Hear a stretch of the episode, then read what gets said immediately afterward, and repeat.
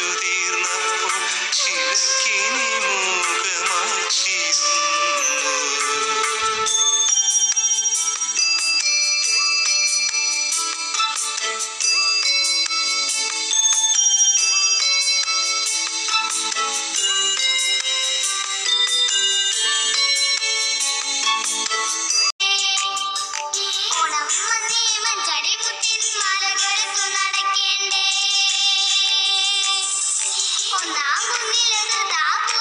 Imagine my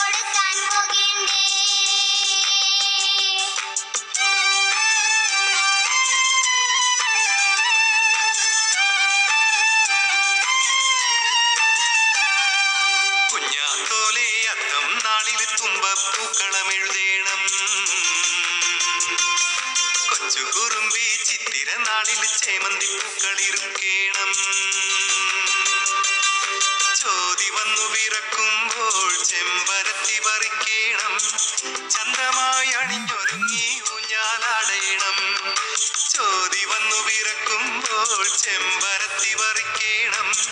ചന്ദ്രമായി അണിഞ്ഞൊരുങ്ങി ഊഞ്ഞാലാടേ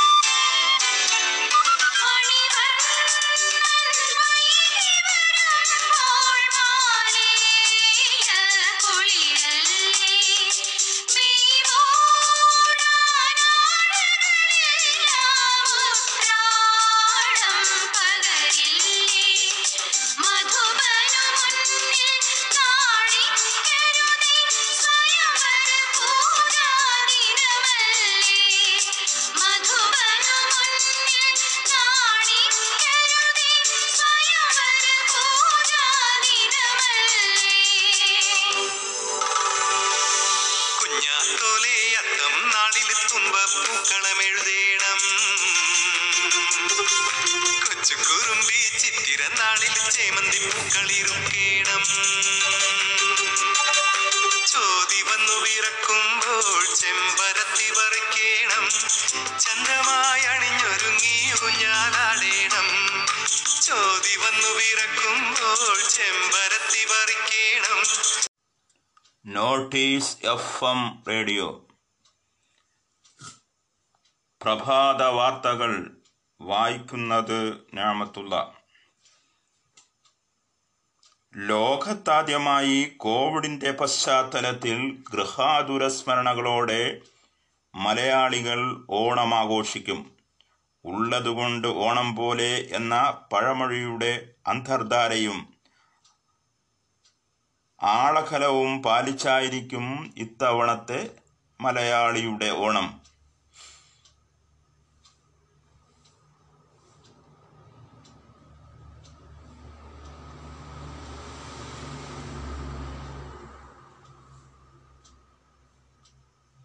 ചുരുങ്ങിയ കാലയളവിൽ ലോക മലയാളികളുടെ ഹൃദയത്തിൽ ഇടം നേടിയ notice F M radio by കലടിക്കോടൻ ലോകത്തുള്ള എല്ലാ മലയാളികൾക്കും ഹൃദയത്തിൻ്റെ ഭാഷയിൽ ഓണാശംസകൾ നേരുന്നു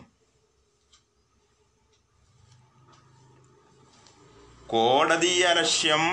പ്രശാന്ത് ഭൂഷന് കോടതി ഇന്ന് ശിക്ഷ വിധിക്കും ജസ്റ്റിസ് അരുൺ മിശ്ര അധ്യക്ഷനായ ബെഞ്ചാണ് ശിക്ഷ വിധിക്കുക ഹിഡേ ചെസ് ഒളിമ്പ്യാഡിൽ ഇന്ത്യയും റഷ്യയും കിരീടം പങ്കിട്ടു ചരിത്രത്തിൽ ആദ്യമായാണ് ഇന്ത്യ ചെസ് ഒളിമ്പ്യാഡ് ജേതാക്കളാവുന്നത് രാജ്യത്ത് ശനിയാഴ്ച മാത്രം എഴുപത്തെട്ടായിരത്തി എഴുന്നൂറ്റി അറുപത്തൊന്ന് പേർ കോവിഡ് ബാധിതരായി വെഞ്ഞാറമൂട്ടിൽ രണ്ട് യുവാക്കൾ വെട്ടേറ്റ് മരിച്ചു മരിച്ചവർ പ്രമുഖ യുവസംഘടനയുടെ പ്രവർത്തകരെന്ന് പോലീസ് സ്വപ്ന സുരേഷിൻ്റെ മൊഴി ചോർന്ന സംഭവത്തിൽ അസിസ്റ്റന്റ് കമ്മീഷണറെ മാറ്റി മെംഗ്ലൂരിൽ കെട്ടിടം തകർന്ന് വീണ് ഒരാൾ മരിച്ചു ഓഗസ്റ്റ് മുപ്പത്തൊന്ന് മുതൽ സംസ്ഥാനത്ത് മഴയ്ക്ക് സാധ്യതയെന്ന് കാലാവസ്ഥാ നിരീക്ഷണ കേന്ദ്രം ലഷ്കർ റിക്രൂട്ട്മെന്റ് കേസിൽ ബംഗളൂരു സ്വദേശിയായ ഡോക്ടറെ എൻ ഐ എ അറസ്റ്റ് ചെയ്തു കോൺഗ്രസിൽ അടിയന്തര മാറ്റം ആവശ്യമില്ലെന്ന് മുതിർന്ന പാർട്ടി നേതാവ് സൽമാൻ ഖുർഷിദ് തീരുമാനിക്കേണ്ടത് സോണിയാഗാന്ധിയാണെന്നും അദ്ദേഹം പറഞ്ഞു വിശദ വാർത്തകൾ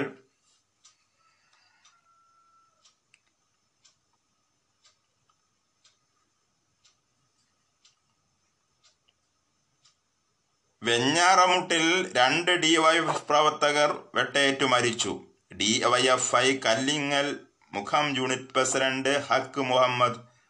എന്ന ഇരുപത്തിനാലുകാരനും Thevalakkad unit joint secretary Mithilaj എന്ന മുപ്പതുകാരനുമാണ് കൊല്ലപ്പെട്ടത് അക്രമത്തിനു പിന്നിൽ കോൺഗ്രസ് ആണെന്ന് ആരോപണമുണ്ട് ഞായറാഴ്ച രാത്രി തെമ്പാമൂട് മതപുരത്താണ് സംഭവം ബൈക്കിൽ സഞ്ചരിച്ച രണ്ടുപേരെയും തടഞ്ഞു നിർത്തി വെട്ടുകയായിരുന്നുവെന്നും പോലീസ് പറഞ്ഞു പ്രദേശത്ത് രണ്ടു മാസം മുമ്പ് സി പി എം കോൺഗ്രസ് സംഘർഷമുണ്ടായിരുന്നു മൃതദേഹങ്ങൾ ഗോകുലം മെഡിക്കൽ കോളേജ് ആശുപത്രിയിലാണ്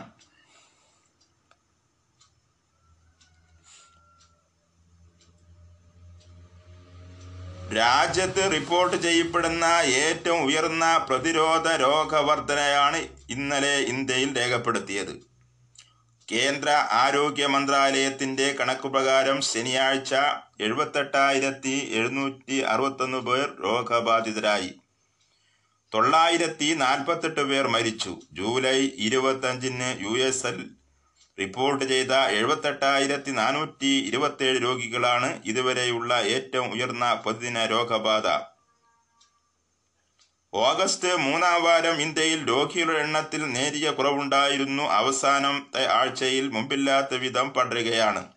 നാല് ദിവസമായി പ്രതിദിനം രോഗം ബാധിക്കുന്നവർ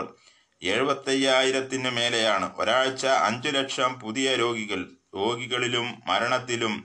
ലോകത്ത് മൂന്നാമതാണ് ഇന്ത്യ രോഗികളുടെ എണ്ണത്തിൽ വൈകാതെ ബ്രസീലിനെ മറികടക്കും രണ്ടു ദിവസമായി മരണവും കൂടുതൽ ഇന്ത്യയിലാണ് യു എസിൽ ശനിയാഴ്ച നാൽപ്പത്തിരണ്ടായിരത്തി എണ്ണൂറ്റി നാൽപ്പത്തി മൂന്ന് രോഗികളും തൊള്ളായിരത്തി അമ്പത്തിനാല് മരണവും ബ്രസീലിൽ രോഗികൾ മുപ്പത്തി മൂന്നായിരത്തി മുന്നൂറ്റി അറുപതും മരണം തൊള്ളായിരത്തി നാലുമാണ് രാജ്യത്ത് ഏഴ് ദശാംശം അറുപത്തഞ്ച് ലക്ഷം പേരാണ് ചികിത്സയിലുള്ളത്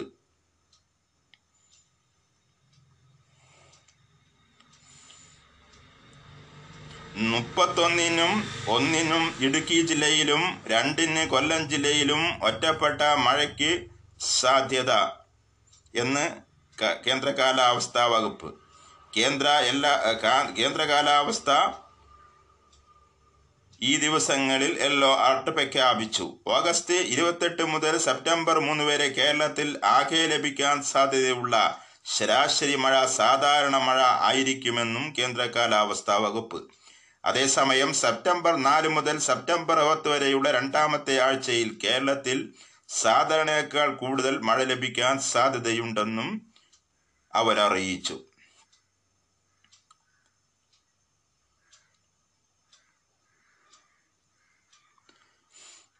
കേരളത്തിൽ ഇന്നലെ രണ്ടായിരത്തി ഒരുന്നൂറ്റി അമ്പത്തിനാല് പേർക്ക് കോവിഡ് നയൻറ്റീൻ സ്ഥിരീകരിച്ചു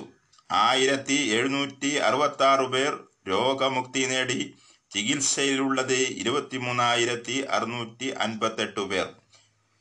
ഇതുവരെ രോഗമുക്തി നേടിയവർ നാൽപ്പത്തൊമ്പതിനായിരത്തി എണ്ണൂറ്റി നാൽപ്പത്തൊമ്പത്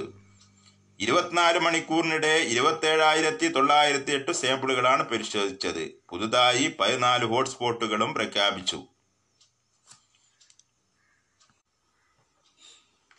സ്വർണക്കടത്ത് കേസ് അന്വേഷണം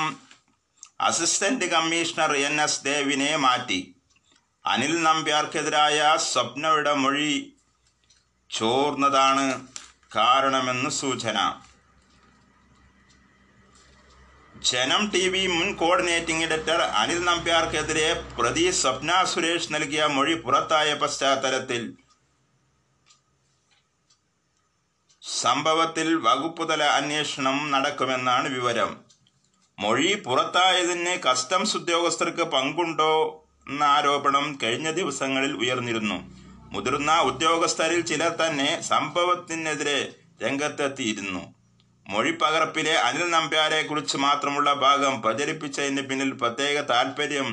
സംശയിക്കുന്നുവെന്നാണ് അവർ ചൂണ്ടിക്കാട്ടിയത് ഉത്തരവാദികളെ ഉടൻ കണ്ടെത്തണമെന്ന് കേന്ദ്രത്തിൽ നിന്നും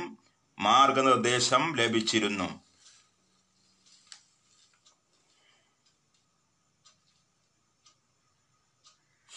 പോപ്പുലർ ഫിനാൻസ് തട്ടിപ്പ് കേസിൽ അറസ്റ്റിലായ സ്ഥാപന ഉടമയെയും കുടുംബത്തെയും വീഡിയോ കോൺഫറൻസിൽ വഴി കോടതിയിൽ ഹാജരാക്കി റിമാൻഡ് ചെയ്തു പത്തനംതിട്ട ജുഡീഷ്യൽ ഒന്നാം ക്ലാസ് മജിസ്ട്രേറ്റ് അവധിയായതിനാൽ തിരുവല്ല മജിസ്ട്രേറ്റിന് മുന്നിലാണ് ഹാജരാക്കിയത് മുഖ്യപ്രതിയും സ്ഥാപന ഉടമയുമായ തോമസ് ദാനിയലിനെ കൊട്ടാരക്കര സബ് ജയിലിലേക്കും മറ്റു പ്രതികളായ ഭാര്യ പ്രഭ മക്കളായ doctor Rinu Mariyam Thomas doctor Riya an Thomas എന്നിവരെ തിരുവനന്തപുരം അട്ടക്കുളങ്ങര ജയിലിലേക്കുമാണ് അയച്ചത് തോമസ് ഡാനിയലിനെ കൊല്ലത്തെ നായേഴ്സ് ആശുപത്രിയിലും മറ്റുള്ളവരെ തിരുവനന്തപുരം ഈസ്റ്റ് ഫോർട്ടിലെ ക്വാറന്റീൻ കേന്ദ്രത്തിലേക്കും മാറ്റി കോവിഡ് പരിശോധനാ ഫലം വന്നതിന് ശേഷം ജയിലിലേക്ക് മാറ്റും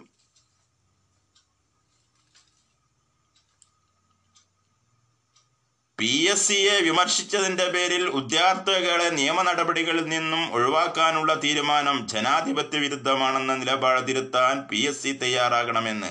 എ ഐ വൈ എഫ് സംസ്ഥാന president advocate R Sajilal secretary Mahesh കക്കിർ എന്നിവർ സംയുക്ത പ്രസ്താവനയിൽ ആവശ്യപ്പെട്ടു അതേസമയം പി എസ് സി നിയമന നിരോധനത്തിന്റെ ഇരയായി തിരുവനന്തപുരത്ത് റാങ്ക് ഹോൾഡറായ യുവാവ് ആത്മഹത്യ ചെയ്ത സംഭവത്തിൽ മുഖ്യമന്ത്രി പിണറായി വിജയനും പി എസ് സി ചെയർമാനുമെതിരെ നരഹത്യയ്ക്ക് കേസെടുക്കണമെന്ന ആവശ്യവുമായി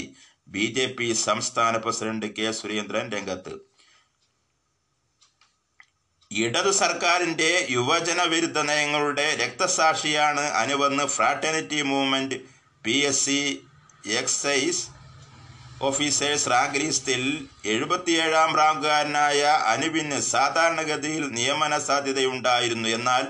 സർക്കാർ തുടർന്നു പോരുന്ന അപ്രഖ്യാപിത നിയമന നിരോധത്തിനാണ് ഉദ്യോഗാർത്ഥികളുടെ പ്രതീക്ഷകളെ തകിടം മറിച്ചതെന്നും ഫ്രാറ്റേണിറ്റി മൂവ്മെന്റ് ചൂണ്ടിക്കാട്ടി വാർത്തകളുടെ ക്രോഡീകരണവും അവതരണവും വി എം ഞാമത്തുള്ള പ്രഭാത വാർത്താ സെഷൻ സമാപിക്കുന്നു അടുത്ത വാർത്താ ബുള്ളറ്റിൻ ഉച്ചയ്ക്ക് കേൾക്കാം